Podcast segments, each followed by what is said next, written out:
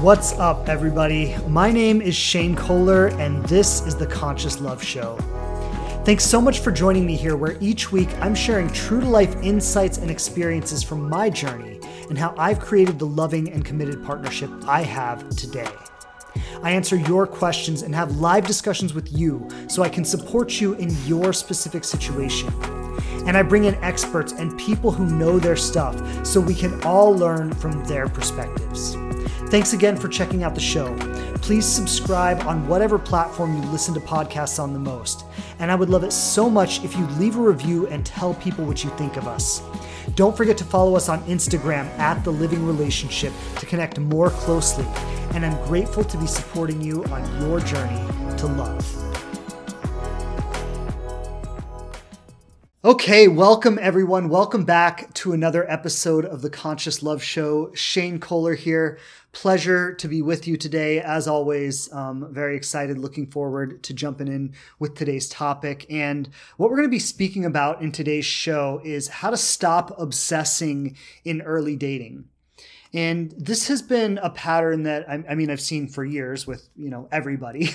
I've seen it in myself. I've seen it in other people. I've seen it in clients that I coach. Um, it, it's it's kind of universal. You know, it, it's a very human thing that we tend to do. But despite the universality of it and how common it is and how easy it is to fall into, it is one of the most destructive things we can do when we're getting to know someone new. Um, you know, when when we start obsessing about someone in early dating, there's a tendency to fall into our own feelings of unworthiness, our own feelings of doubt. Am I enough? Are they going to want me? There is a tendency to put this person up on a pedestal and give them respect and admiration and attention that they don't necessarily deserve, that they haven't earned, right? So, so there's there's a lot of there's a lot of destructive stuff that starts to happen in a new relationship when we start obsessing about someone very early on.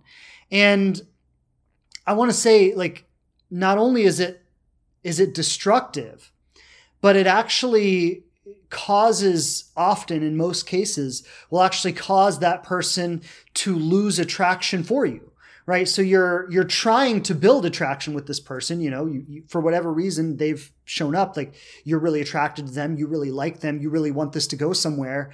And when you start obsessing about that what what happens is you actually will often cause that person to lose attraction for you you will actually push that person away by becoming overly obsessed with them so there's just there's a lot of reasons why this isn't good. There's a lot of reasons why we really don't want to do this. And yet it is it is so so easy to just fall right into this. And like I said, you know, I know I've done this. Um, I'm sure, you know, if you're honest, you've done this because it's very human and it's a very easy thing to do. And look, it's like, it's understandable, right? Because we all, like, we want love. We we don't nobody wants to be alone. We want to find our person. We want to get on with it already. You know we want to live the dream. We want to build the life. We want to get on with it already. You know i, I mean unless you're just kind of playing the field I, I think for the most part people don't really like dating like dating is it's hard and it's exhausting and it takes a lot of work and a lot of effort and you got to sort through a lot of people that you probably rather not even see right so you know it's it's very easy when you meet someone that you like to just start going to I found it, let's get on with it. I found my person, I want to just move forward. And the message that I'm going to share with everyone today and what I'm going to encourage everyone to do is as tempting as it might be, as much as you want to just dive in and be like, let's get on with it already, um, you really don't want to do that. You really don't want to do that. You really, like, it is so important I would say, especially in the first three months. You know, and um, in the Inspired Love program, we we have a module where we go over the um, the natural timeline of a conscious relationship. And the the very first stage of that timeline that I talk about is the first three months, like from from the time you kind of start talking to someone to your first few dates until until you get into the place where you've established that we actually have something here that we want to build, right? And I say that, you know, it usually takes about three months to do that with someone. Now, let me be clear. If all you did was text each other for the first three months, then it's probably going to take six months for you to get there. Right. So I'm talking about three months of regularly dating someone, like going on dates with them, three months of talking to them in between dates, right? So having phone conversations, texting throughout the day, that kind of stuff. Like, you know, if you've if you've been on that level of relationship with someone for about 3 months, like that's enough time to really start to say, okay, is this going somewhere? You know, are, are, like, do we have enough of a foundation that we can build on something?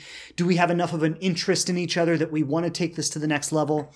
Right. But, but even getting to that place requires, like I said, about three months of, of consistently dating someone, of getting to know them. And so many of us, you know, we want to, we want to tie it down in three weeks, right? Like we just want to we just want to get on with it already. And so, especially in this period, what I call the discovery phase, which is the first three months, um, especially in this discovery phase period, it is so important to keep your feet on the ground, to not make any assumptions about what this relationship is or where it's going, to not to not um, start uh, you know pushing it forward. Like like you know there there really needs to be a period of time where you have the freedom to get to know that person without any assumption that it's supposed to go somewhere. There needs to be that period of time where they have the freedom to get to know you without any assumption that it's supposed to go somewhere. And if you give each other that freedom and and you know it goes on for three months and both of you are still coming back for more right? So there's been total freedom. Like you can stay you can go. No non-attachment. I, like you know it's okay. Whatever you want i'm okay with it right? I'm willing to give you the space to explore this and decide what you want and i'm going to do the same thing. And if after three months both of you are still coming back for more you've reached a point where it's like okay if we're going to keep doing this let's talk about what we're doing right? Like like let's talk about where we want this to go. And I'm, I'm not saying that you can't have any conversations before that but but really you know pushing it forward you, before you start pushing it forward you need to give each other the space to just feel out this relationship and and really figure out how you feel about it. Let them figure out how they feel about it. And so what i really want to talk about in today's episode is how to avoid getting ahead of yourself in this first three month period, right? How to really let the discovery phase be what it's meant to be, which is this period of time where this period of time where you have the freedom to get to know each other and figure out how you feel.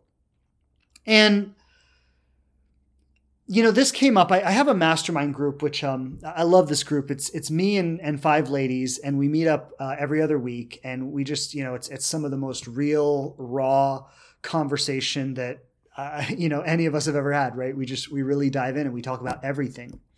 And this particular issue has been something that's been coming up in the mastermind group lately, where you know, it's like you meet someone and you like them and you get excited about them and you start trying to make something happen with them. And before you know it, that person starts distancing themselves. And why do they start distancing themselves? Because they're, because it's too much for them too soon.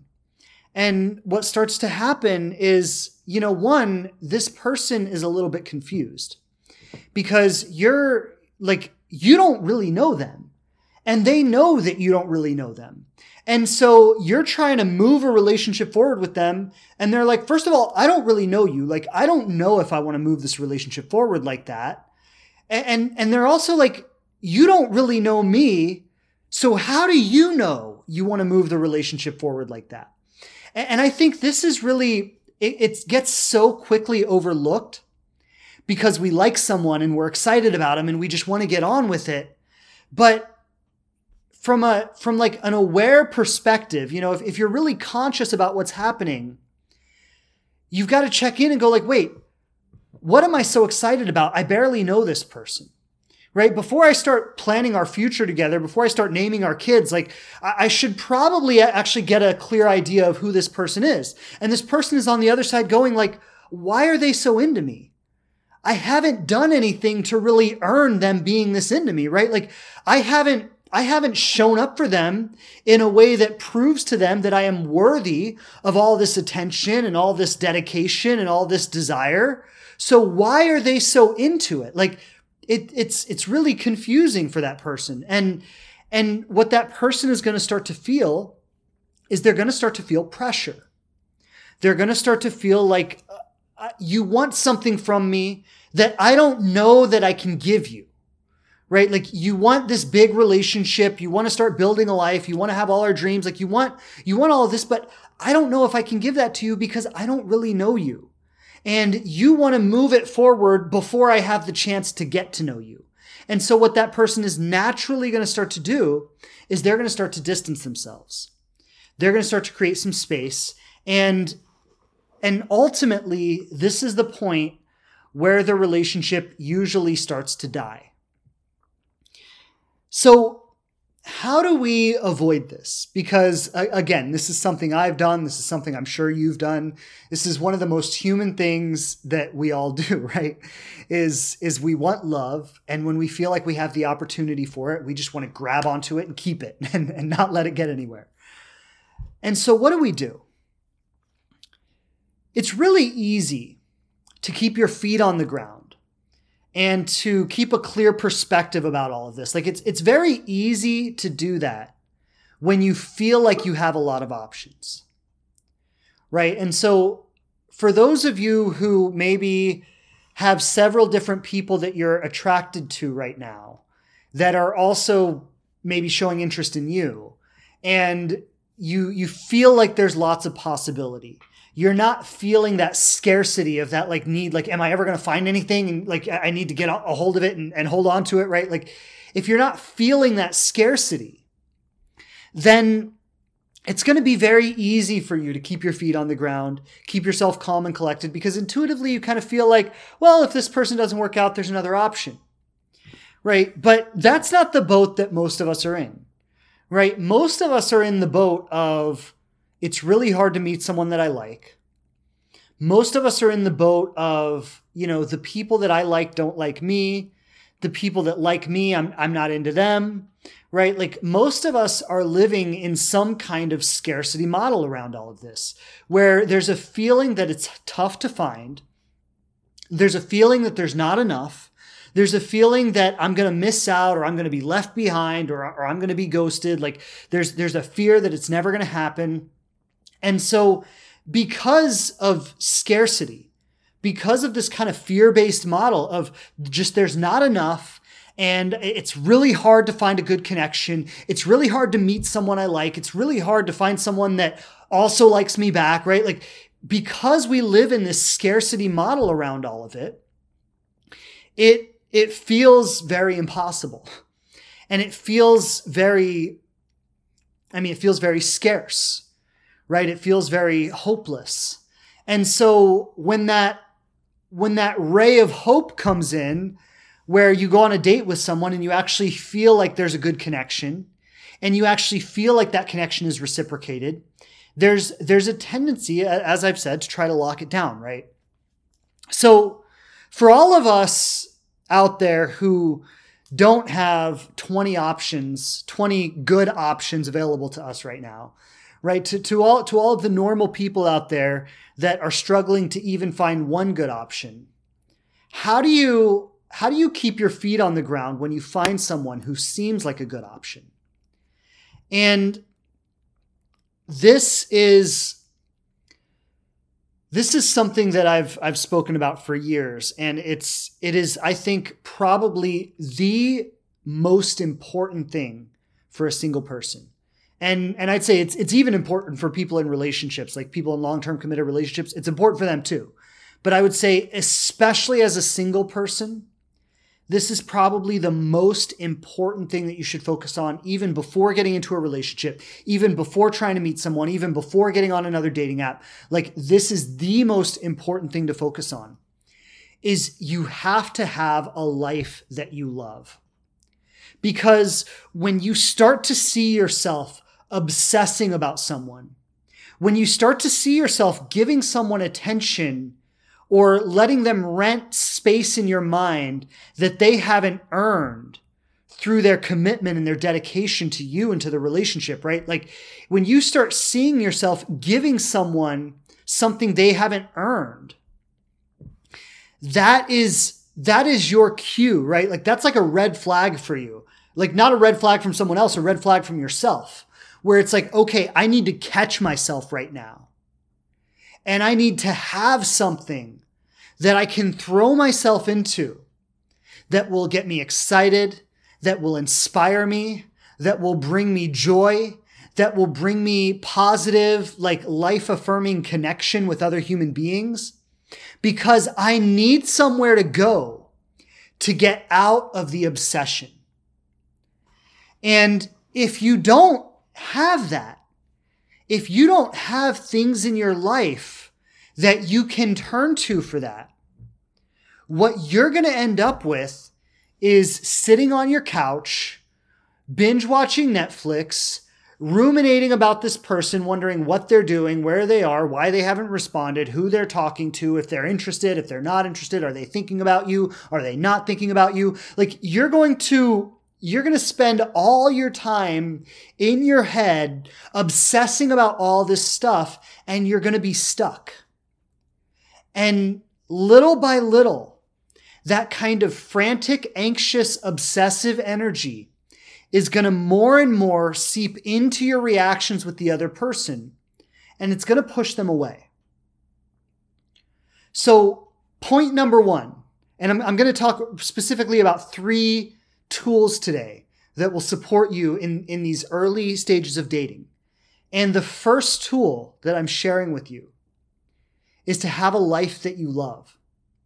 It's to have hobbies, interests, communities, activities, friendships, anything and everything that is positive, that is uplifting, that is mentally and emotionally supportive for you, right? You want to have lots of these outlets in your life so that when you start to feel that obsession, you have a go to.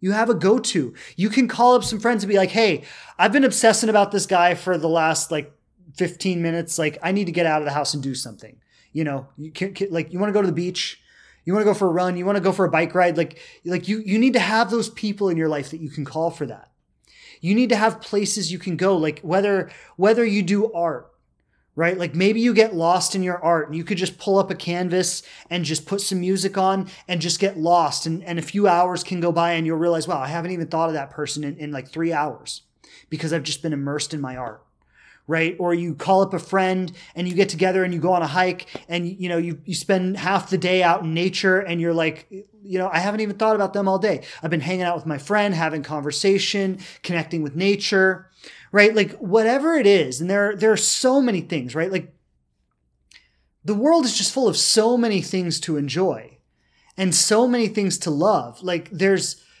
there's not one way to do this. But it is it is vitally important to fill your things or, or, excuse me, to fill your life with things that you love and things you enjoy. And to have those things like readily available so you can turn to them in the moments that you need them.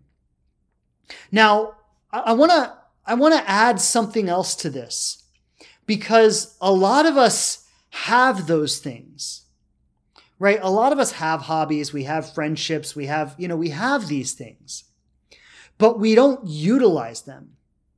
And, and the reason is, is that we have, how do I want to put this? It's like we've positioned ourselves mentally to where those things are so much less than the relationship with this person. Right. And so what might happen is you might have lots of things. I would say this is probably even the bigger issue because most of us have things that bring us joy. We have things that we're interested in. We have things that we love that we get, you know, that feed our souls that we get a lot out of. We have those things in our life, but we don't utilize them because we don't allow ourselves to really extract as much joy from those things as we could. And so there's a, what happens for a lot of people is we develop a kind of addictive relationship with dating, uh, if you're a woman with men, or if you're a man with woman, or un- unless of course you're gay or you know somewhere in, in that realm, but but there's there's this tendency to place the idea of dating or romance or love or being in a relationship with someone to put it up on this high high pedestal so that everything else in our lives like fails in comparison to it and that is a really dangerous place to be. And so for anyone who might be feeling that right now, by the way, if you're if you're feeling that, if you're with me on this, I just want you to tap that heart a few times. I want to know who's I want to know who's with me on this, if this is resonating for you. But this is a very dangerous place to be. Because when you have it like dating and romance and all of that is up on this really high pedestal and nothing else can touch it or come close to it. When you have it like that, what ends up happening is you end up basically robbing the joy from every area of your life. And this is something that I've often referred to as punishing yourself for being single. And I know, like nobody, I, I talk about this sometimes, and of course, everybody uh, initially goes, "Well, of course, I don't punish myself for being single. That would be ridiculous, right?" But then, if you look at what we do subconsciously, you will see that so many of us punish ourselves for being single. And what I mean by that is that when you have again dating, relationship, and romance up on this really, really high pedestal, that nothing else even comes close to it and then what ends up happening is like the only thing that can bring you any joy or excitement in your life is connection with someone that you have a romantic interest in. And everything else pales in comparison to that. Like what I, what I want to say is that you've created that. And most, most of us who are doing this, we don't think that we've created that we think that that is a truth about our lives right? We we think that dating or having romantic interest or romantic connection with someone is like it's a fact like it's a truth that it is so much better and so much bigger than any other area of our lives. And it's it's not a fact and it's not a truth right? It, it's you know a, a good a good way to contrast this would be there are people who are so suffocated by the relationship that they're in that all they want is just to be able to go out with their friends and not have to worry about a relationship. right? Like just just to offer that example for contrast. So it's it's not a fact and it's not it's not a truth that a romantic connection is so much better than anything else you might be doing in life. That's a perception that we develop based on the idea of scarcity. Right? When we when we've mentally framed it to where there is an absence of something that we want in our lives, it causes us to desperately cling to that thing more and more and more and more and more.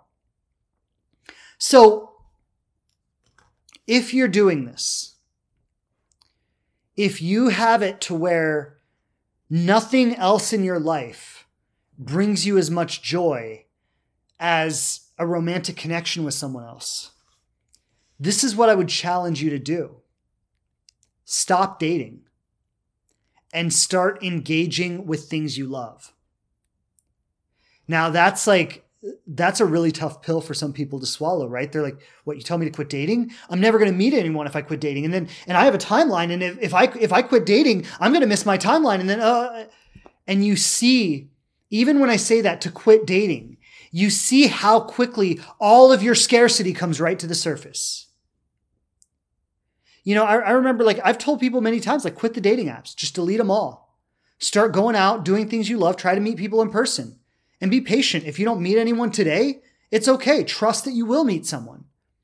Right? And, and work on developing yourself and work on developing your life rather than constantly trying to meet another person. And I think specifically because it wasn't really like this before dating apps. I don't think it was. I think this is something that has emerged since dating apps have become mainstream, where we've gotten so, we've made it so like, what do I want to say here? It's like we've made it so easy to, to meet people. Now, I want to be clear. I'm not saying you meet quality people. I'm not saying you meet people with real potential. I'm not saying you meet people that actually give you what you want. And if you've been on dating apps for any amount of time, you probably know they're not bringing you the kinds of people you actually want to meet. But because dating apps have made it so easy to meet someone, and that any time of day, anywhere in the world, you can pull out your phone and immediately meet like 300 people in your area. Like it, it's, it's created an addiction to the idea that we are always supposed to have something happening in our lives in a, in a romantic way. And if there's nothing happening, that's something very bad. And I think before dating apps, because, because it, you know, it, it just like it was harder to meet people. What would happen was people naturally had more of a patience around it. People naturally had more of an ability to let the relationship breathe, right? Like, or, or to let themselves breathe even, right? And to, and to let this area of their life breathe and to, and to trust that something would show up at the right time. So,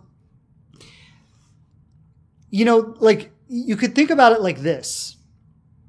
And when I, when I say stop dating, I, I, I really mean mostly like get off of the dating apps because you know, if you think about it, before there were dating apps, people met people all the time. Right? I, I, mean, people like it wasn't like nobody ever got married before there were dating apps. Yeah, we, we could say people probably got married more often before there were dating apps because there was a less abundance of people, but the ways that you would meet people were ways that were probably more natural for you, more authentic for you, more, you know, like things that felt easier and, and flowed better and allowed you to meet the kinds of people you actually wanted to meet more organically. Right. So, so it's not like, it's not like dating apps changed the game for the better. It's just that they've created a kind of addiction. And, and so my point here and what I'm getting at is that if you if you have it to where the things like your hobbies and your interests and your passions are not bringing you a lot of joy in your life, get off of the dating apps. Stop looking at like trying to meet someone right now. And go out and find a way to have joy in your life. Go out and find a way to really do things you love and soak the joy out of it. Get, get your love tank filled, not by romance or dating, but by other areas of your life.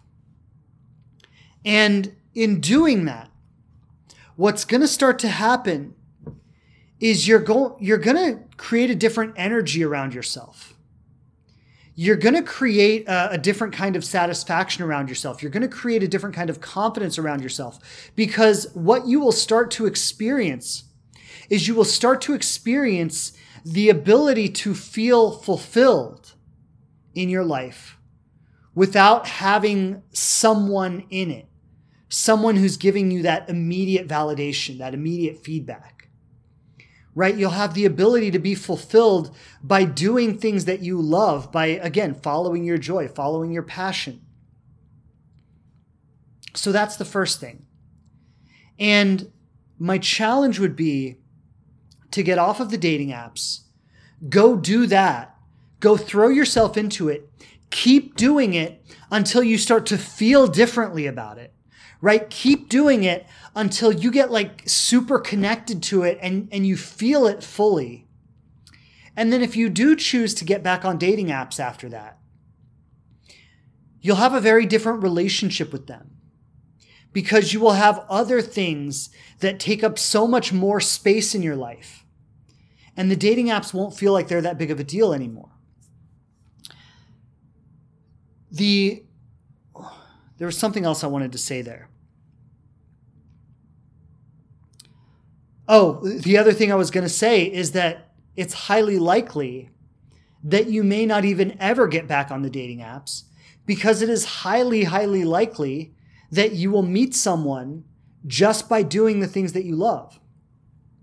You know, I recently, um, I, was, I was sharing about the mastermind group earlier. I recently had um, one of the ladies in the mastermind group was sharing that um, you know she was gonna she was gonna actually try this challenge, right? That I that I'm talking about here, and she said that you know her her goal was rather than rather than trying to go out and meet someone and get involved with them she was going to just try to go out and do things she loved and make friends.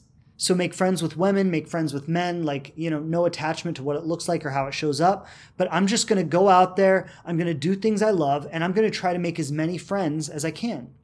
And so as she's been practicing this, what she started to report back is that like it's it's actually really amazing. Like i'm going out i'm meeting lots of people doing things that i enjoy. I'm meeting people that i actually want to connect with. I'm meeting people that i actually vibe with and resonate with. I'm meeting men and women and i'm getting along with all of them and what she shared specifically about her interactions with men is that the way that she's relating with men is that she feels very natural with them. She feels very comfortable with them. She feels very confident with them. And as a result of that, they are actually showing her more attention than she's used to getting from men. But the interesting thing is, because she's framing this as I'm only interested in friendships, I'm only looking for friendships, I'm not trying to make something romantic happen with anyone. She's showing up completely different as a result of that, and she's getting a completely different kind of attention. Now, what what I've coached her on with this, and I'm, I'm sharing this because I want everyone to get, you know, I'm not saying that you cut it off at friendship, right? That you draw a line and like, I'm only interested in friendship.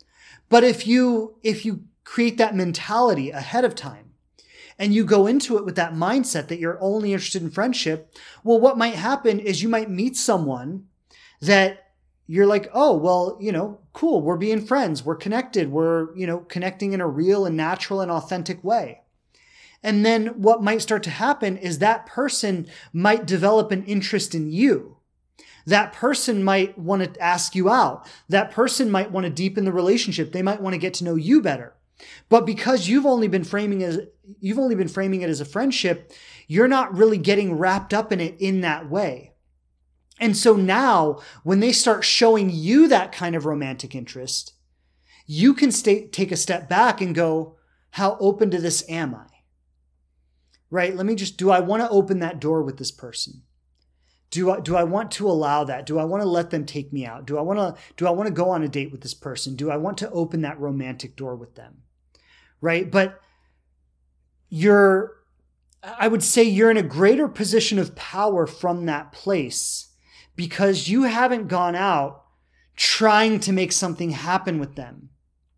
You've let an organic connection take place and then once that organic connection is already established, you are then consciously reflecting and choosing for yourself do I want to open myself up to this connection? And doing it with that level of consciousness is so much more powerful. I, I have an imagery about, around this right now where it's like, imagine, imagine it like this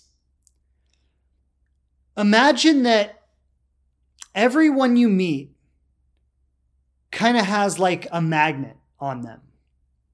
And from the moment, you know, depending on how attracted you are to them, the the mag the magnet is stronger, right? So, depending on how attracted you are to them, the magnet is stronger. So, when you meet someone that you're really attracted to, it's like they just start sucking your energy out of you right? And, and it when you don't when you don't have control of your energy, when you're not like empowered within your own energy, it's like you meet someone you're attracted to and they just start sucking the energy out of you, right? That magnetic pull is just so strong. And so if you go through your life and you meet this person and you meet that person and, and they're just constantly sucking all your energy out of you, well, you're, you're completely disempowered because you've let all your energy go away. And now you're basically, you're kind of at their mercy, like desperately hoping that the feelings are reciprocated so you could get some of that energy back.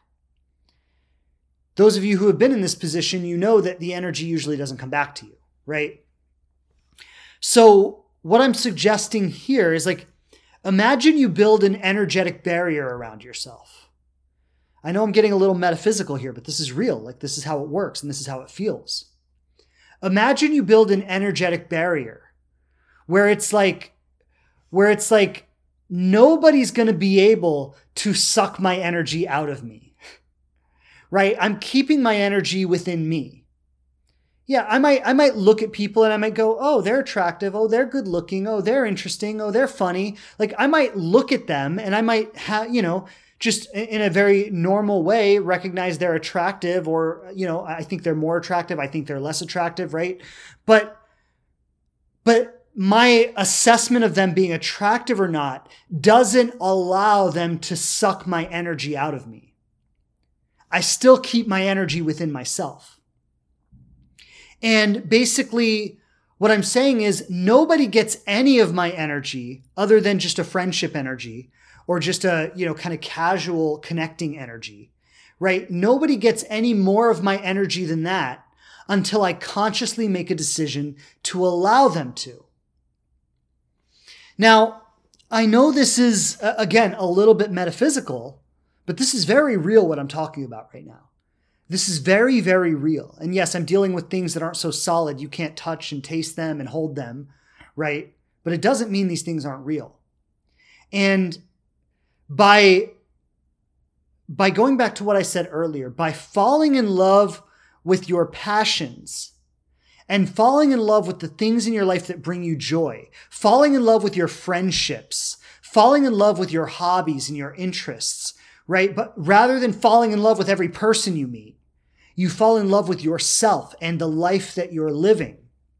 That is going to keep your energy inside of your being. And when you develop that strong relationship with your own energy, where you have it under control, where your energy is within your own power, then you consciously choose who you want to let it go out to. That's the first thing. Now, the next thing I want to speak about, this is point number two, is to be connected to your vision for a relationship. And this one is major, major, because I'm gonna I'm gonna respectfully call all of you out right now because I know you've done this and I've done it too. Okay letting someone, if we go back to the magnet analogy, right? Letting someone suck all your energy out of you, letting yourself become obsessed with someone, where if you took five minutes to take a step back and realistically take a look at them, you would know that they did not have the potential to offer you what you were really looking for. But do you take that five minutes to step back and look? No, you don't. And again, I'm, I'm talking to myself too. I've done this myself, okay?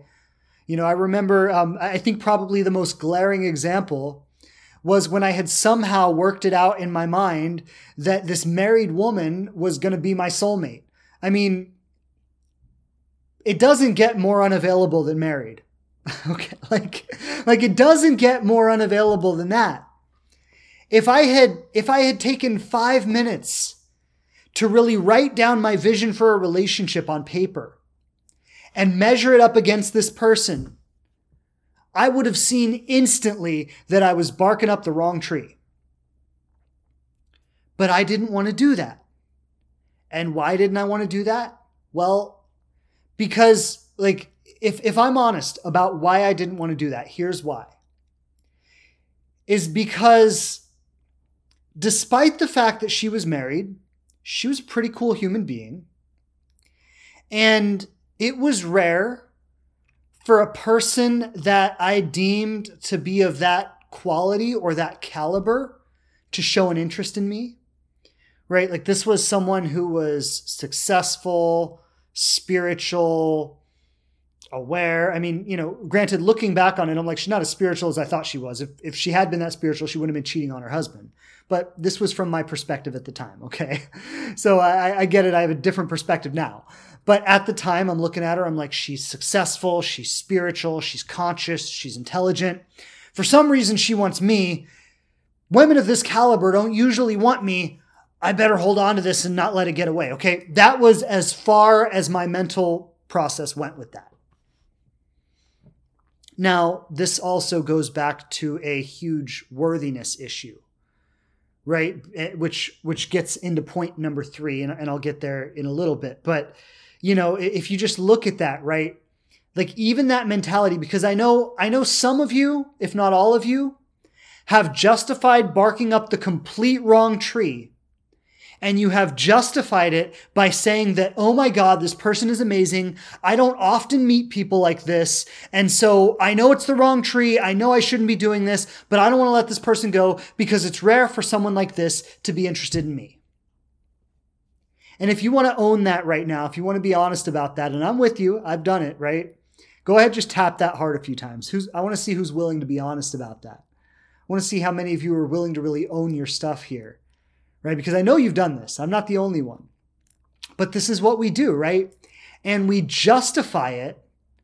We, we justify it because oh this person is so amazing and and oh I you know it's not often that I get the opportunity to be with someone like this and so I'm going to do whatever I can to hold on to them even though I know they're wrong for me even though I know they're bad for me and I see several of you tapping that heart so thank you for your honesty I think it's amazing it's amazing when we're willing to own our stuff, right? That actually gives us power. When we when we try to hide our stuff, like, oh no, I don't do that. You know, that that's like that doesn't that doesn't give us power. That diminishes our power, right? But really owning it, that actually gives us power. So I just want to acknowledge those of you who have the courage to really own that. That's amazing. But so going back to going back to the point is that when you're connected to your vision, and I think, by the way, each of these three points I'm going to speak on, they kind of build on themselves, right? Because, you know, by, by creating a life that you love and bringing your energy back into yourself, you actually, you give yourself enough space to get connected to your vision, right? Like if you have, if you have other things in your life that fulfill you, besides constantly chasing love. That gives you enough breathing room to actually get connected to your vision. If you don't have those other things, you're going to be so obsessed with chasing down love that you'll never have enough breathing room to actually get connected to your vision. Right? So each of these points are going to kind of build on themselves. So having that breathing room, being being, you know, in control enough of your own energy to take that step back and to say that, you know, I'm not just going to I'm not just going to let myself go out to this person and hope for the best. Right? I'm actually going to I'm going to stay here. I'm going to keep my feet on the ground. I'm going to see what this person brings to the table and I'm going to consciously make my choices going into this relationship, right? And in that space, when you have that breathing room where you can consciously connect to those choices every step of the way, that's where you have the opportunity to connect to your vision, right? So, what do I mean by connecting to your vision? Well, let's think about it like this. If we could say 10 years from now, You'll be in a long term committed relationship with the love of your life, and you'll be living your dreams together. What do those dreams look like? Are you living out of a van traveling the world? Are you living in a home? Are you um, Are, do you have children? Do you not have children? Right? Are you in a polyamorous relationship? Are you in a monogamous committed relationship? Right? Like just really like think about all these kinds of questions. Because lots of people can be attractive when you barely know them. Lots of people can be all kinds of attractive when you barely know them. But as you get to know somebody, and, and this is why, going back to where I started, where it really takes about three months before you can even make a decision about if you really want to pursue a relationship with this person, right? Most of us are trying to do it after three days, right? But you, you got to give it some time to actually get a feeling for who the person is and say, is this someone I actually want to pursue a relationship with, right? So that breathing room that I'm talking about is kind of like that three month period. And in that, let's say that three month period could be maybe sometimes more like four or five months. Sometimes it could be two months, but it, it takes a little bit of time. And in that period, if you know what your vision for the future and your love life looks like, if you know the kind of relationship you want to have, if you know what your ultimate relationship goals are and, and you, you see how that all connects to your life, right? Um, I talked about some of the external stuff, like living in a home, having kids, that kind of stuff. But but how about internal stuff, right? Like, how do I want to feel with this person? How do I want them to show up for me? What do I want to be able to count on from this person? How do I want them to communicate with me? How do I want us to work through misunderstandings or challenges or difficulties together? All of this is part of the vision. And so, in that breathing room, that three month space that I'm talking about, when you're getting to know someone, what you want to be doing is a couple of things. One, you want to be checking in with what aspects of my vision does this person bring to the table naturally? Right? Like uh, an obvious example would be, you know, I want my partner to be consistent. I want to be able to rely on them. I don't want them to disappear for days at a time. I mean, this is this is pretty much universal, right? People who want a long-term committed relationship, they want a relationship that is um, they want a relationship that is consistent. They want a partner who shows up for them time and time again they don't have to wonder what to expect from their partner. You know, it's not amazing one day and nothing the next day, right? It's like it's like they want a partner that they can count on day in, day out, time after time to show up for them. Right? So, you know, in that 3-month period, one of the most obvious questions you could be asking is is this person consistent? Does this person make that consistent effort with me? So, I mean, that's just like right out of the gate, one of the most obvious things you could look for. But aside from that, you know, there there are other things like when we when we talk about our dreams, you know, if I say I want a, a house with a family, does my partner or, or my partner, I shouldn't say that, not yet, right? But but does this person want the same things? Does this person also want a house with a family? Does this person also want the same kinds of things that I want? Right? So you, you've got to be kind of checking in with this stuff. You've got to be kind of feeling into these things and, and seeing what they bring to the table naturally. And then whatever they don't bring to the table naturally, right? So there are going to be certain things that they just naturally show up. You don't even have to ask for it. They just get it. They're on the same page. They want the same things. Then there are going to be other things that they don't bring to the table so naturally. Those are the things you've got to talk about. So, hey, I, I'm, I don't know if you want this or not, right? But this is what I want. Let's talk about it. Let me see how they respond. Now, are they, uh, do they shut your dreams down when you bring that up? Are they an immediate, yes, I'm, I'm into this, right? Yes, I want the same things. Are they, uh, I don't know. You know, I don't know how I feel about that. I'd have to think about it. I'd have to see. I haven't, so, like a lot of times, you may have gotten clear about this, but they may not have. You know, getting clear on your relationship vision is not a big thing that people are doing in our world, right? Most people are kind of flying by the seat of their pants and hoping for the best. So when you're dating someone, you know, one, I would advise you that you're clear on your relationship vision. And then the, the next thing I would advise is that you're probably going to meet someone who's not clear on theirs because unless they've been doing the kind of work you do to listen to the podcasts and whatever else you might be doing, you know, they're probably flying by the seat of their pants hoping for the best.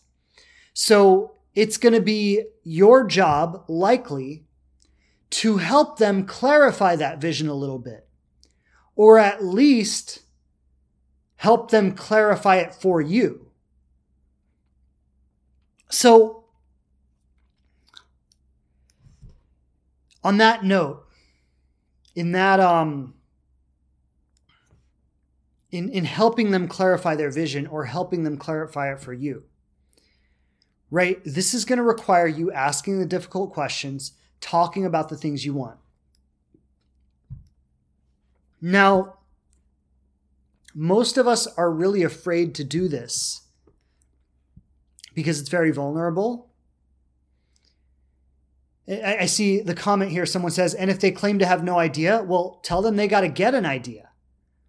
Right. So that's, that's the kind of thing that like, you don't just let someone cop out at that. Okay. Well, you're telling me you have no idea what you want in your life. Well, think about it and let me know. right. Like you, you can't just let someone like get off like, oh, I don't know. And then that's the end of the discussion. Okay. Well, you don't know. Well, Hey, think about it. Figure it out. I know. I need to know if you're ready for me right? So you got to think about it and let me know. Now, most of us will not do this because we feel that it makes us look desperate. It makes us look needy. It's very vulnerable. It opens us up for rejection, right? If I share with this person that I want a lifetime partnership with a, with a home and children and all this stuff, right? Like if I share that with someone and then they tell me, oh, well, that's a lot. I don't know if I'm ready for all that.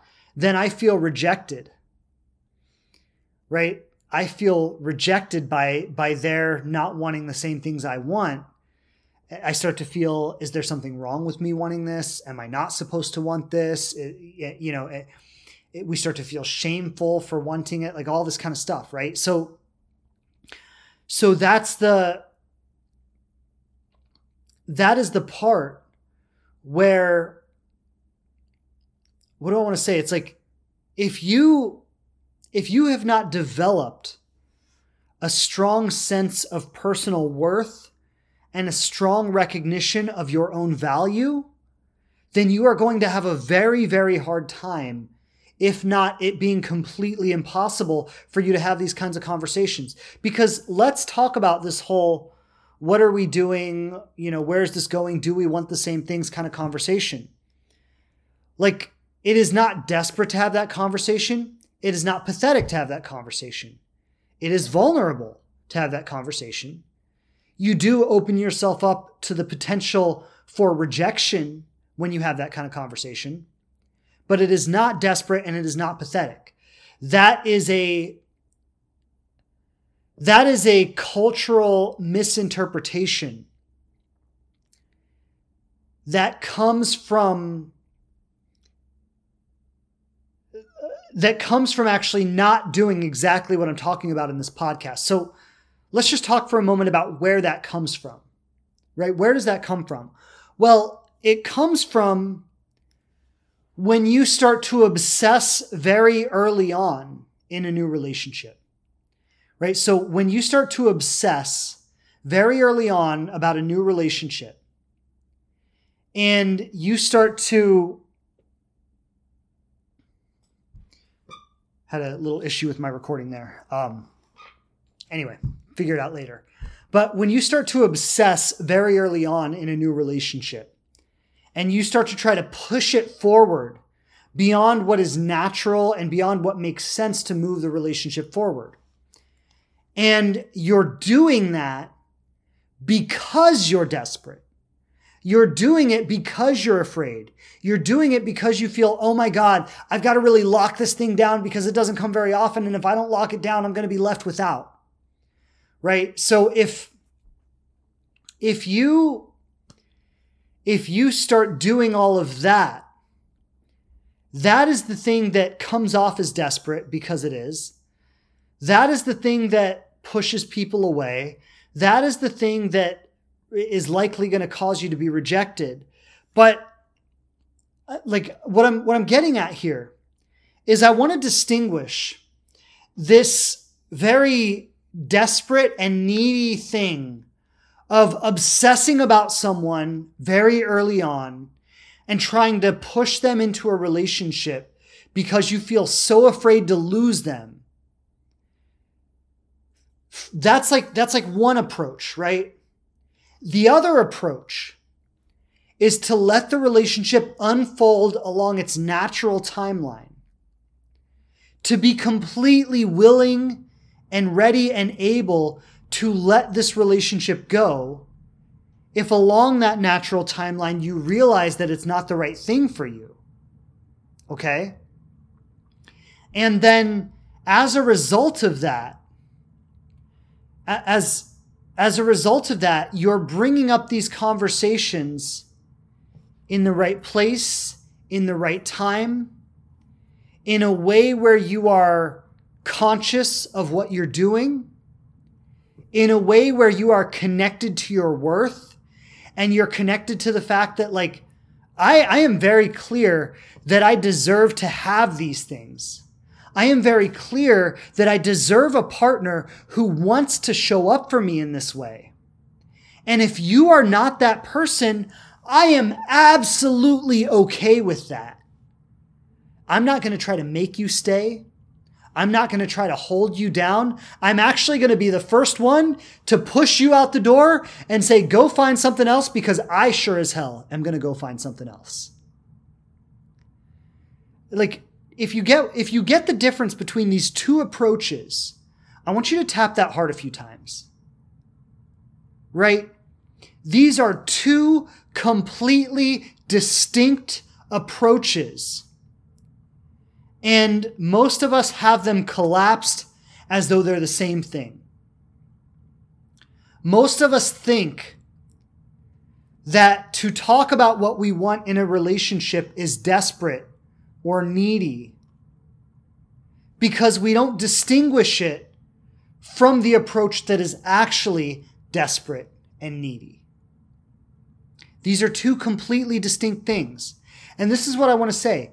They actually call forth two completely different things in a relationship with someone. This one, this first approach that I'm talking about, the desperate, needy approach, you're going to either guilt someone into a relationship with you because they feel bad pushing you away or they feel like they owe you something or they're just going to disappear and ghost you because they don't want to deal with it. This other approach is going to call forth someone's respect because they're going to feel from you that one, you don't need them right? Like the conversation isn't like, I really need you to commit to me because I'm lonely and, and incomplete in my life and you're going to be that missing piece that I'm looking for, right? That's not the conversation. The conversation is, I am looking for something very specific in my life. I am looking for a certain quality of partnership in my life. And I am more than willing to wait as long as it takes to find that right person who's going to show up and create that with me. And so all I need to know from you is if you're that kind of person, is if you're the kind of person who really wants to build this life with me. And if you're not that kind of person, I don't want you. Like that, it's so powerful, that part that if you're not that person, I don't want you. The other approach is like, I want you at all costs. Whatever I have to do, just please pick me. Just please want me back. And that energy is what makes it desperate. It's not asking for what you want that makes you desperate. It's not talking about your dreams that makes you desperate. It's not asking someone about like their willingness to commit. None of that is desperate. What is desperate is when you throw your dreams away to try to get that person to commit to you. That's what's desperate. I really hope you're with me on this. So, these are the first two points. Point number one have a life that you're in love with and be able to turn to that when you feel yourself obsessing about someone. Point number two be clear and connected to your vision for a relationship and be willing to talk about that and discuss it and be willing to give the relationship enough breathing room to be able to actually find out if this person can live into that vision. It's point number two. Now, point number three. Point number three is really about trust, confidence, and worthiness. It's trusting that the right relationship is going to show up for you at the right time. This is this is having a kind of faith. And this is this is so deep. It's so deep because like where does faith come from? Right? Like people people call it like blind faith, but it's like real faith is not blind. Real faith is a kind of like inner knowing. Right? It's like I know who I am at a soul level. Like like I know in my core who I am. And because I know who I am and I'm connected to that, I feel like I know what's possible for me. I don't know how I know it. I don't like you know there's there's no external metric that's telling me like this is what's possible for you. But I feel it in my soul that I know what's possible for me. And I believe in that. And so that gives me faith. Right? People people call it blind faith because they have no awareness of their spiritual essence. And so they think you're just believing a fantasy or you're just believing your imagination. But real faith is an inner knowing that comes from your very soul. And because you know the quality of your own soul, you know what is possible for you. So that kind of faith allows you to trust that the right thing is going to happen at the right time and not fall into fear and scarcity every time a relationship doesn't work out. But the trust and the faith alone is not enough. So it's got to be combined with a feeling of worthiness. Worthiness is really knowing how valuable you are. Most of us don't feel that we are highly valuable most of us feel that we lack value and that we have to somehow trick or manipulate someone into loving us. Most of us believe, and this is this is a belief rooted in shame. And I would I would highly recommend actually Brene Brown's work. Like she is the person who I think has studied shame more than anyone else. And like if if you really want to know about shame, which is something that we all have, and it's something that to the degree that you have shame, it defines your life and it defines the quality of relationship in every other area of your life. Like you should really check out Brene Brown's work because because shame is something that we all develop at a very young age and the way it shows up in relationship is because because we hold a certain degree of shame around ourselves. We feel very unworthy. And and what most of us believe underneath it all underneath all our pretenses and we get all dressed up and we put on a show and we act confident and we we go out and you know we become the center of attention to, you know or uh, some people do the opposite. Some people hide right? But but they're just coping mechanisms and wh- whether you become the center of attention or whether you hide it's they're all coping mechanisms to try to deal with your shame and what most of us believe underneath it all is that if somebody really found out who I was, if somebody really truly saw me for who I was, they would not love me. They would be appalled. And so that's what causes most of us to try so hard to bend over backwards and turn ourselves inside out to try to get love from someone because we think that's the only way. And we believe that to just be myself, if, if I were to just be myself, they would see how shameful I actually am. And that would cause them to lose interest in me. And so to develop worthiness, it, it really like the only way I know to really develop worthiness is to deal with your shame. It's to really address your shame in, in a real way. And, excuse me, it's to address your shame in a real way and to some degree heal it. You know, I think we all carry shame with us throughout our lives, and I don't know that it ever goes away altogether. But Brene Brown has a term called shame resilience. Um, I'd recommend any of Brene Brown's books. I see the question, any books I recommend. Look up Brene Brown, read any of her books. Start start with the first one and just go straight through. Um, but the uh, what was I saying? The oh, Brene Brown has a term called shame resilience. And shame resilience means that we've developed an awareness of our shame. And we've developed uh, like an awareness of how it shows up when it shows up, what triggers it, what activates it. And we've also developed an ability to respond to it in a powerful way.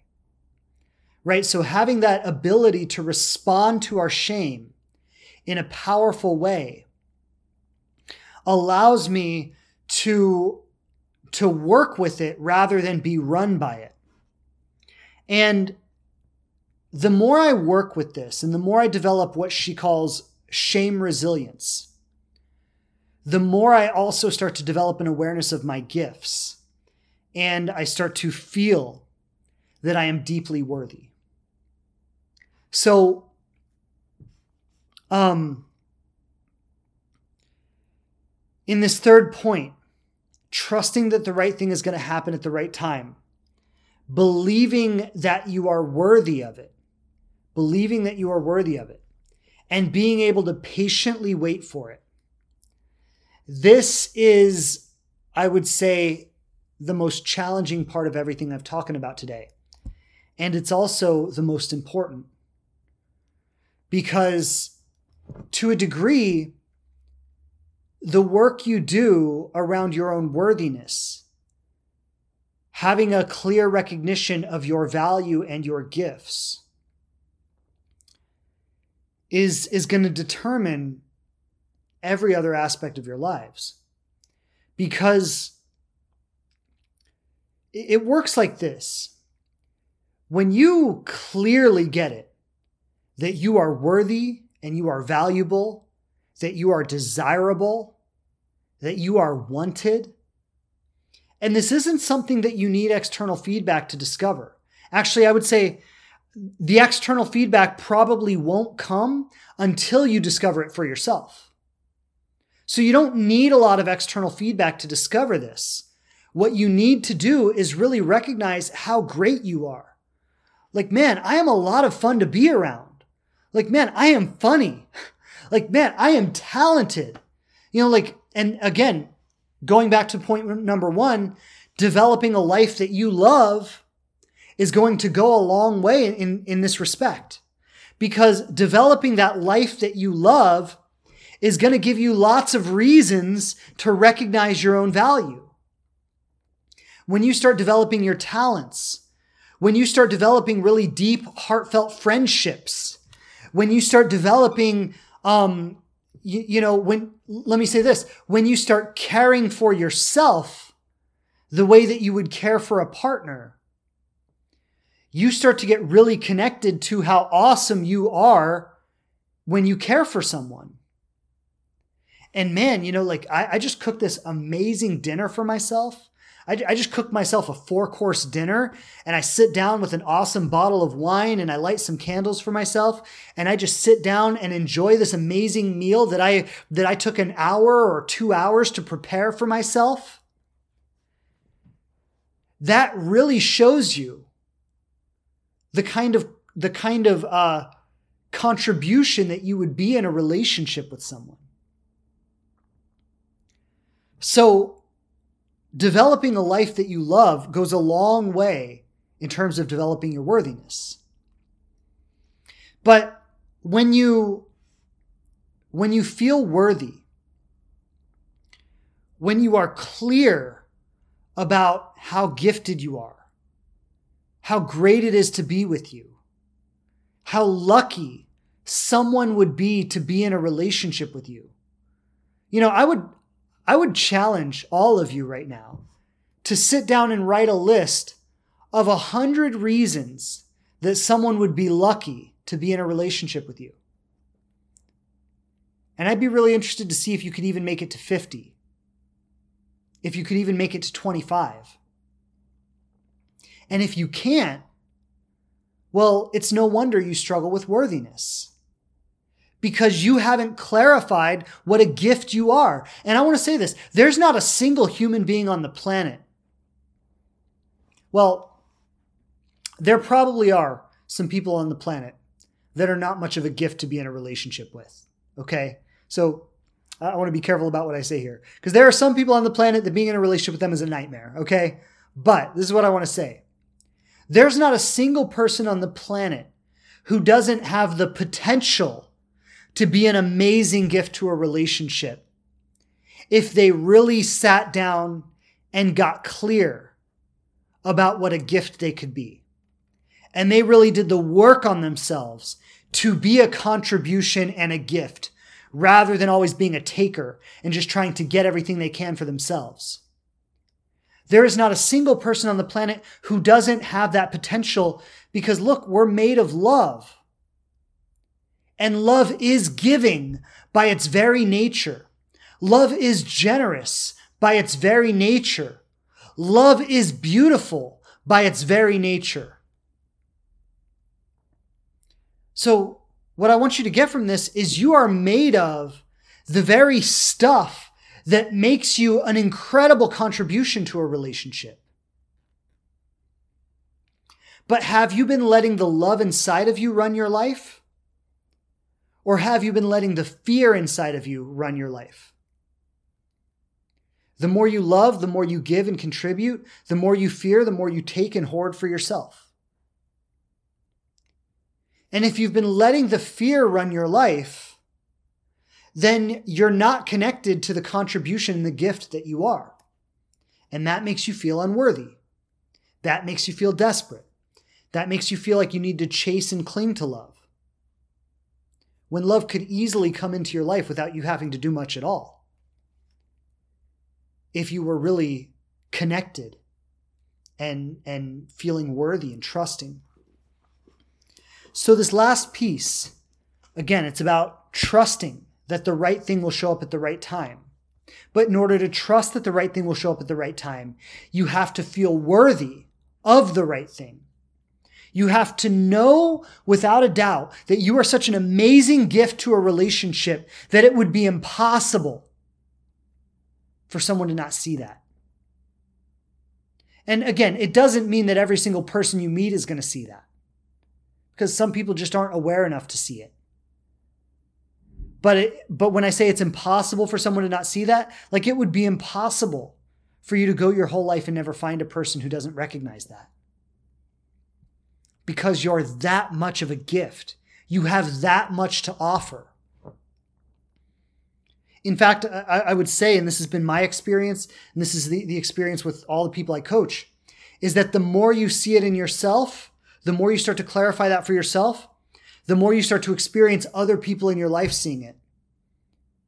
And maybe it starts with your boss or your parents or your friends.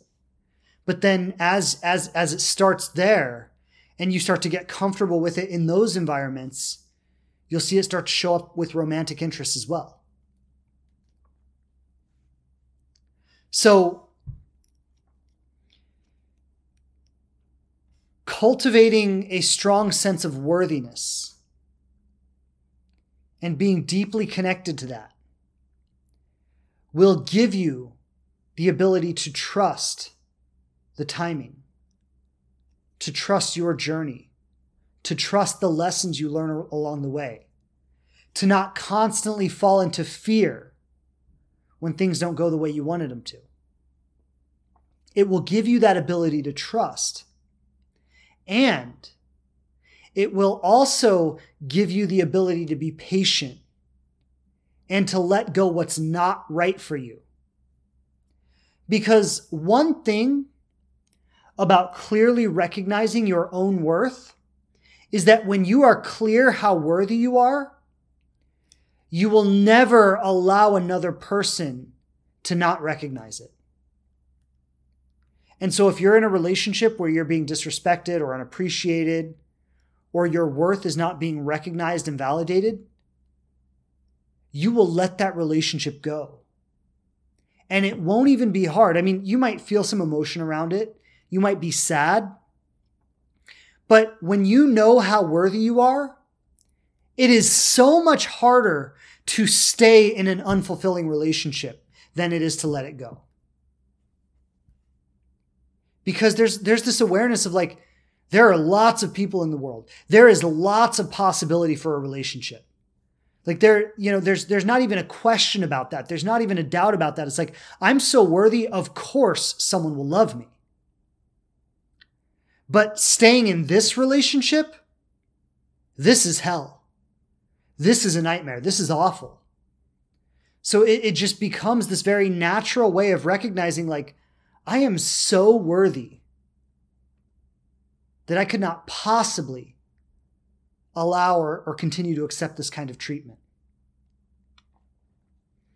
So, for those of you who maybe joined us just recently or just jumping on now, um, the topic that we're talking about today is how to stop obsessing in early dating right? How to stop that train of obsession when you meet someone and you like them and you and you just become obsessed and you ruminate and you try to control and manipulate and whatever you have to do to lock it down, right? How to stop that obsessing.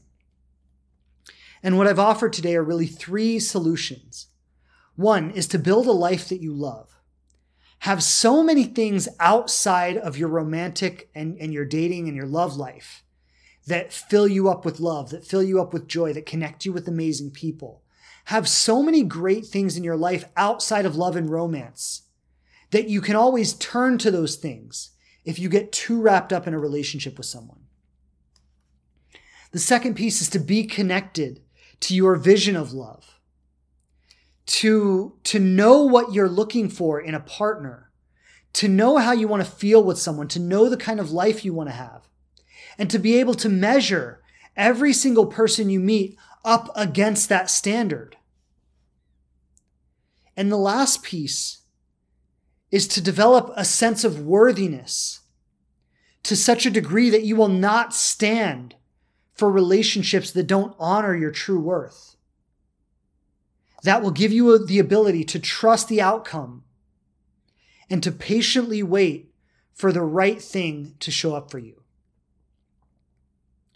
And the advice that I would give to anyone right now if you're if you know that you struggle with obsessing in the early stages of dating someone if you know that you try to lock a relationship down way before it's the appropriate time to do that if you know that you attach to someone before you even know who they are before you've even figured out if they're actually someone you want to be with and you attach to them and try to force a relationship with them, even though you don't even know that they're the right person for you.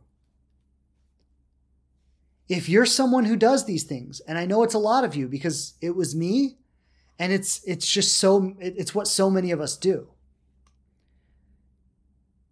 If that's you, my advice would be to stop dating, delete all the apps, stop trying to meet someone and work on these three things. And what I would suggest is that if you do that, working on these three things will probably bring more quality people into your life and more opportunities for love without you even having to try to do anything else than all the exhausting effort you put into dating. Isn't that crazy? That it could be so much easier. You could have so much more fun you could feel so much better about yourself. And and meet higher quality people all along the way. And all it would take, all it would take is for you to be willing to and be okay with being alone right now. To let go of this need to meet someone, to let go of this need to make it happen. Just be okay with being right where you are right now. Work on these three points without attachment, without insistence, without needing anything to happen from it. Just be okay with where you are and work on yourself. Do you believe it could be that good? Like can you can you love yourself enough to let it be that good? Or do you have to make it hard because you believe it has to be hard? Going back to what I was saying earlier, this is this is what I call punishing yourself for being single. Right? It's it's making it so hard not allowing yourself to feel good, not allowing yourself to find joy in your life, constantly having the idea that you're alone steal your joy and steal your passion because you just can't accept where you are right now and let it be okay. Do you think you could do that? Do you think you could do that and allow yourself to be effortlessly led towards the relationship that's right for you? That's the question I'm posing for everybody. Um, okay. I'm going to take some questions now. Uh, let me scroll back through here. I've seen some questions come in while we were talking. Um, anybody who has questions, go ahead, drop them in the chat, and uh, we'll get to as many as we can. So, this question comes from Carolyn Hunt Floral. She said, I did this. He was scared about his future. I felt rejected and I did lose my power because he now wants to di- digest what he wants. Day by day, and he falls off quiet. Does he have the control? All right, beautiful question, Carolyn, and thank you so much for dropping this in. Um, so you say he was scared about his future. I felt rejected and I did lose my power because now he wants to digest what he wants. Okay, so based on based on the way you're framing this question, if you remember earlier when I was speaking about there are really two kinds of approaches, right? There's this I try to lock it down really fast because I'm afraid and I'm desperate and if I don't if I don't lock it down now I'm going to miss out. Right? And then there's the other approach of like I know that I'm worthy, I know that I'm going to find what I'm looking for. I trust that. And so I can allow the relationship to breathe, I can give it space because like if you know, it's either going to become what it's meant to be or it's not or let me rephrase that. It's either going to be what I'm looking for or it's not. And I can take the time to figure that out because I'm not desperate. It sounds like you're kind of somewhere in the middle between these two approaches. And it sounds like maybe you started out powerful, but then his response scared you. Right? And and like you say you felt rejected. Now, this is kind of the thing where if you feel rejected by somebody not wanting the things you want, well, what you're doing is you're taking you're taking it personally. And like, look, that person has every right to date. That person has every right to meet people. That person has every right to ask for anything they want in relationships. Like, look, it is it is totally okay for people to want to date casual to have casual connections, to not want any commitment. It is totally okay for people to want that. And if somebody wants that, and you get involved with them, and you are trying to make them want something other than what they want, or you are trying to trying to um, let me say like you're you're feeling rejected because they don't want what you want like that's that's all on you. And I say this with love and like and I say this with compassion and I understand. I get it. I, I, I feel for you. But like let me share this. You know, I remember when I was when I was younger, I was chasing around this girl who basically wanted to date like bad boy types, right? And that that wasn't really me. I mean, I was like you know, she liked to hang out in nightclubs and she ended up marrying the owner of a nightclub and like and I was like I had a big crush on her and I really wanted to be in a relationship with her. And you know, we had kind of like this best friends type thing going on, except I wanted more and she was trying to keep it there. But she didn't want to tell me that she wanted to keep it there because she didn't want me to leave, right? She wanted, so she was like kind of walking this gray line and I was hoping that she was going to commit.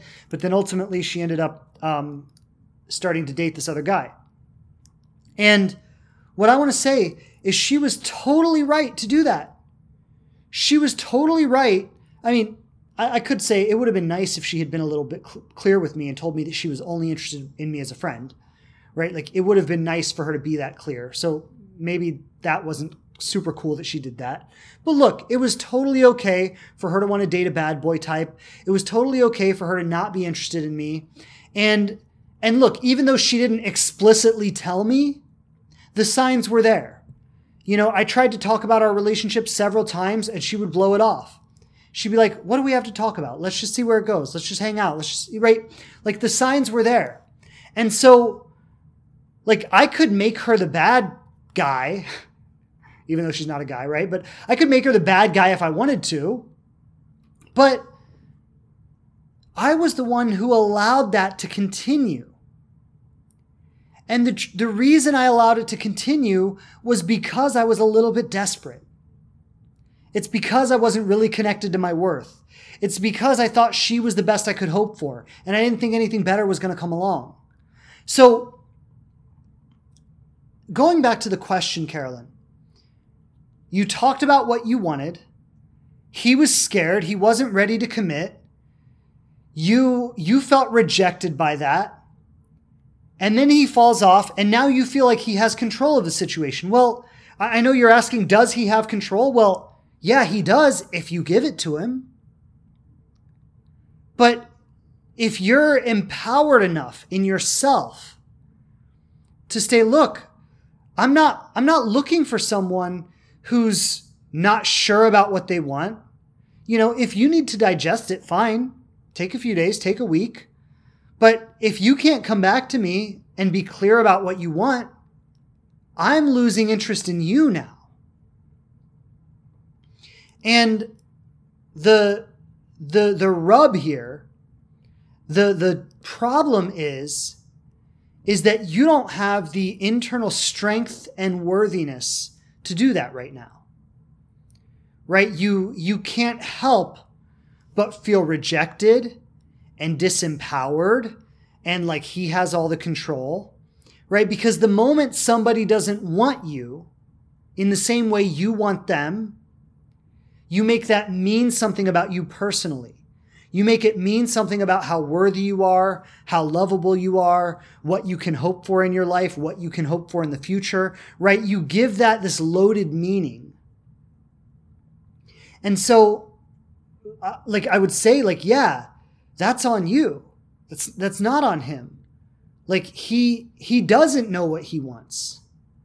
And it's your job to get clear about that. Like when you're when you're dating someone, it's your job to get to know them, get clear about what they want, be clear about what you want, find out if it matches up. If it doesn't, say, hey, it was wonderful meeting you. I'm going to look for something else. I know this requires a very strong person. I get it. Like, like, believe me, I went through all of this myself. It required me to develop an incredible amount of strength. My wife went through all of this herself. It required her to develop an incredible amount of strength. By the time we met each other, both of us had developed this capacity within ourselves.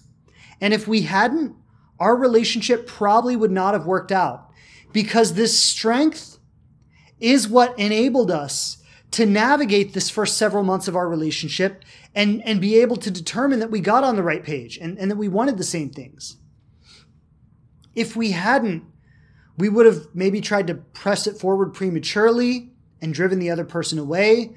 We may have become desperate. We may have sabotaged it in some other way because it made us too uncomfortable. Right? So it's going back to going back to the advice I, I made earlier, Carolyn. Right? It is this is where you would want to take some space from him. Like, first, accept that he doesn't want the things you want. He's not clear about it. Give him space to figure it out. Mentalize yourself that he's not what you want and that you're going to need to start looking for something else. And then what I would say is distance yourself from him, maybe take a break from dating altogether, and focus on these three suggestions I gave earlier. That would be my advice for you. Circle back to dating, circle back to the relationship once you have established a new relationship with it. When you can feel differently about it when you can feel more empowered within it. That's when you'll know that you're ready. And by the way, I just want to say this, uh, you know, this is going to be a whole other topic of conversation, so I, I can't go into it too much, but I just want to say that I'm not suggesting that you should be able to do all of this without any discomfort, feeling completely confident and completely in control and completely at ease with every aspect, okay? This will bring up discomfort in you. It's not about being able to do it without any discomfort. But it's about being able to do it while navigating your own discomfort and not being disempowered by it. Now, again, for me to go into detail about that would be to go on a completely different topic. So I can't really get into that today. But what I just want to say is that you are going to feel uncomfortable at certain stages in this process. You are going to doubt yourself. You are going to feel fear. You are going to be challenged at times. And this is where you've got to know how to work with your own discomfort rather than be run by your own discomfort. Most of us, when we feel uncomfortable, we start acting out in all kinds of crazy ways in our relationships, and it just becomes super destructive to us and to, to the relationship and everything. So, this is where you've got to recognize your discomfort, learn how to be with it, and then work your way through it in a in a powerful way. Okay, so that's um that's what I would say there. Now let's go through. I want to see what other questions um, may have come in. Again, anyone who has questions, go ahead, drop them in the chat. And, and I, I just I want to say I see your comment, Carolyn, that you that you are yes, awesome. And I'm I'm so glad that you're doing that, and just like what I want to say is be gentle on yourself. Take your time with it. Like I know you may feel like you need to rush, you don't need to rush. Okay, miracles happen. But miracles don't happen from a desperate and needy place. Miracles happen when you are connected to your truth and your worthiness and your confidence and you feel empowered. And what I want to say is like a lot of times we won't take a break from dating and really focus on our own self-growth because we're because we're so afraid about the time we're going to lose when we take that break. And what I want to say is if you just if you just waste a bunch of time repeating the same things that don't work over and over and over again, you're not really gaining any time. You're just losing the time anyway. But if you take the time to detour and establish a new approach and establish a new relationship with yourself and a new relationship with dating, the way in which you approach your love life moving forward can easily make up for all of what you think would be lost time. So the way to really lose time is to not change anything and just keep pushing forward with the things that have proven not to work over and over and over and over again in your life. That's the real way to waste time. I know your mind is going to tell you if I get off the dating apps, I'm not going to meet anyone. That's bullshit. It's not true. I didn't meet my wife on a dating app. She didn't meet me on a dating app. Both of us used dating apps before, couldn't meet anyone good. Okay, so dating apps are not the answer. Get off of them. If it's relevant for you to use them at some point in your future, you'll revisit it when you have a new relationship with all of this, with all of this. But don't force yourself to keep doing something that is not working right now. It is hurting you and it is a total waste of time. And that's what you've got to get here. All right, I'm going to take one more question. Let me just scroll through here and see what we have. Um, I, am reading this comment from Black Balloon 33. She says, I am coming at this from a bit of a different place than maybe others here. I am comfortable having casual relationships. However, I have children that need more than just myself. Well, I mean, in response to that, approach it however you want to. Uh, there's there's no right or wrong. Um, I, I think I think the question is that you know, are you happy with what you're doing and how things are showing up for you? If you are, go with it. I'm not here to tell you you're doing it wrong. If you're not happy, that's when you need to take a step back and look at what might need to change. But aside from that, seems totally fine with me. Um, okay, question from I want a random. Did I say that right? Um, question is, why does my boyfriend always say to me, I like to have an easy life and no stress, so let's go with the flow? Well, it sounds like you're stressing him out. it sounds like you are bringing up things that stress him out, and that's why he's saying it, because he probably wants you to chill and stop bringing up things that stress him out. Now, what you need to decide in that, and I don't know your situation. I don't know how you are. I don't know how your boyfriend is. So I can't speak into your situation. What I will say is this that kind of thing is very common from non committal men. Right? When men don't want to make big commitments about the future, they will often say things exactly like that. I like to have an easy life, no stress, let's go with the flow right? That is a very common thing for non committal men to say. So, what I would what I would invite you to consider on this note is the things that you bring up that stress him out. And he has to say to you, I want an easy life. Why, stop bringing all this stuff up. Can you just go with the flow? like you need to check in and maybe it would help to speak with a therapist or a coach about this maybe they could help clarify it might be difficult to clarify for yourself but you need to check in with am i asking for the reasonable things that anybody would want from a relationship and he feels that that is too much for him or am i being unreasonable and again i can't help you with that like I, I would need to know the specific dynamics of, of your relationship. But if you are asking for him, if you are asking from him for the very reasonable things that anybody would want in a relationship, and he's saying, Can you just chill out about all that? I want to have an easy life. Let's just go with the flow. Then you deserve better, is going to be my answer to you.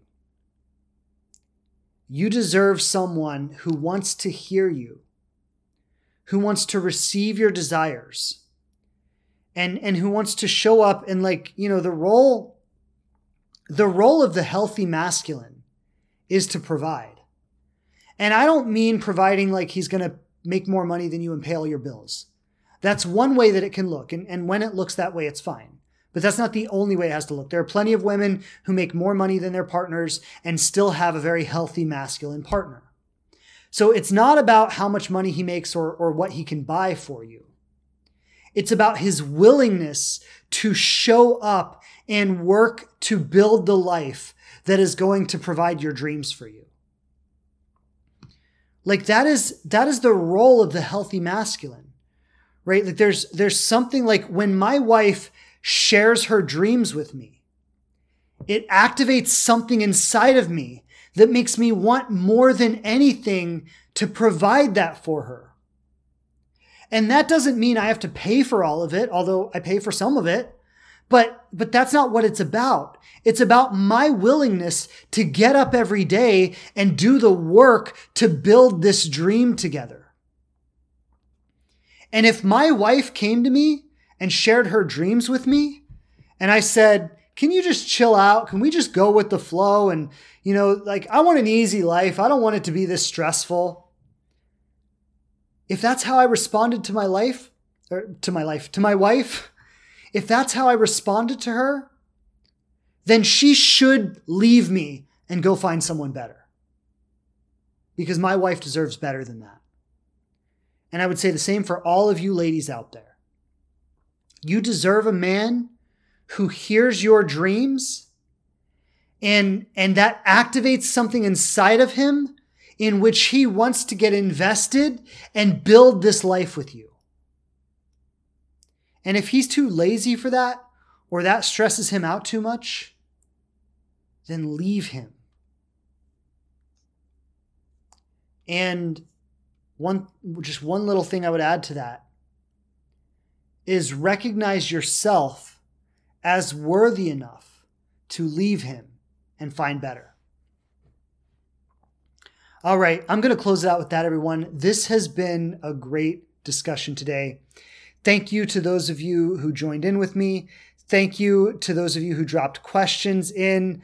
Um, it's been really great being with all of you today, sending you lots of love, lots of blessings wherever you are, however you're receiving this message. Um, if you've been live with me, thank you for being live. If you are hearing this message on the podcast, thank you for joining us on the podcast. Sending you so much love, everybody. Again, um, for those of you who are live, this is the Conscious Love Show podcast. It is available on all major podcast platforms. I would love it if you went and subscribed to the show. Um, I would love it even more if you would leave us a review. Um, if you're an Apple listener, you're able to leave a review. I would just love it so much if you could leave a review for the show. Um, thank you for being with me today. Lots of love, lots of blessings. I truly hope you find everything you're seeking in life and love. And I will be back with you next Tuesday right here. Thanks so much, everybody. Lots of love, many blessings. See you soon. Bye. Thanks again for checking out the show. Please subscribe on whatever platform you listen to podcasts on the most. And I would love it so much if you leave a review and tell people what you think of us. Don't forget to follow us on Instagram at The Living Relationship to connect more closely. And I'm grateful to be supporting you on your journey to love.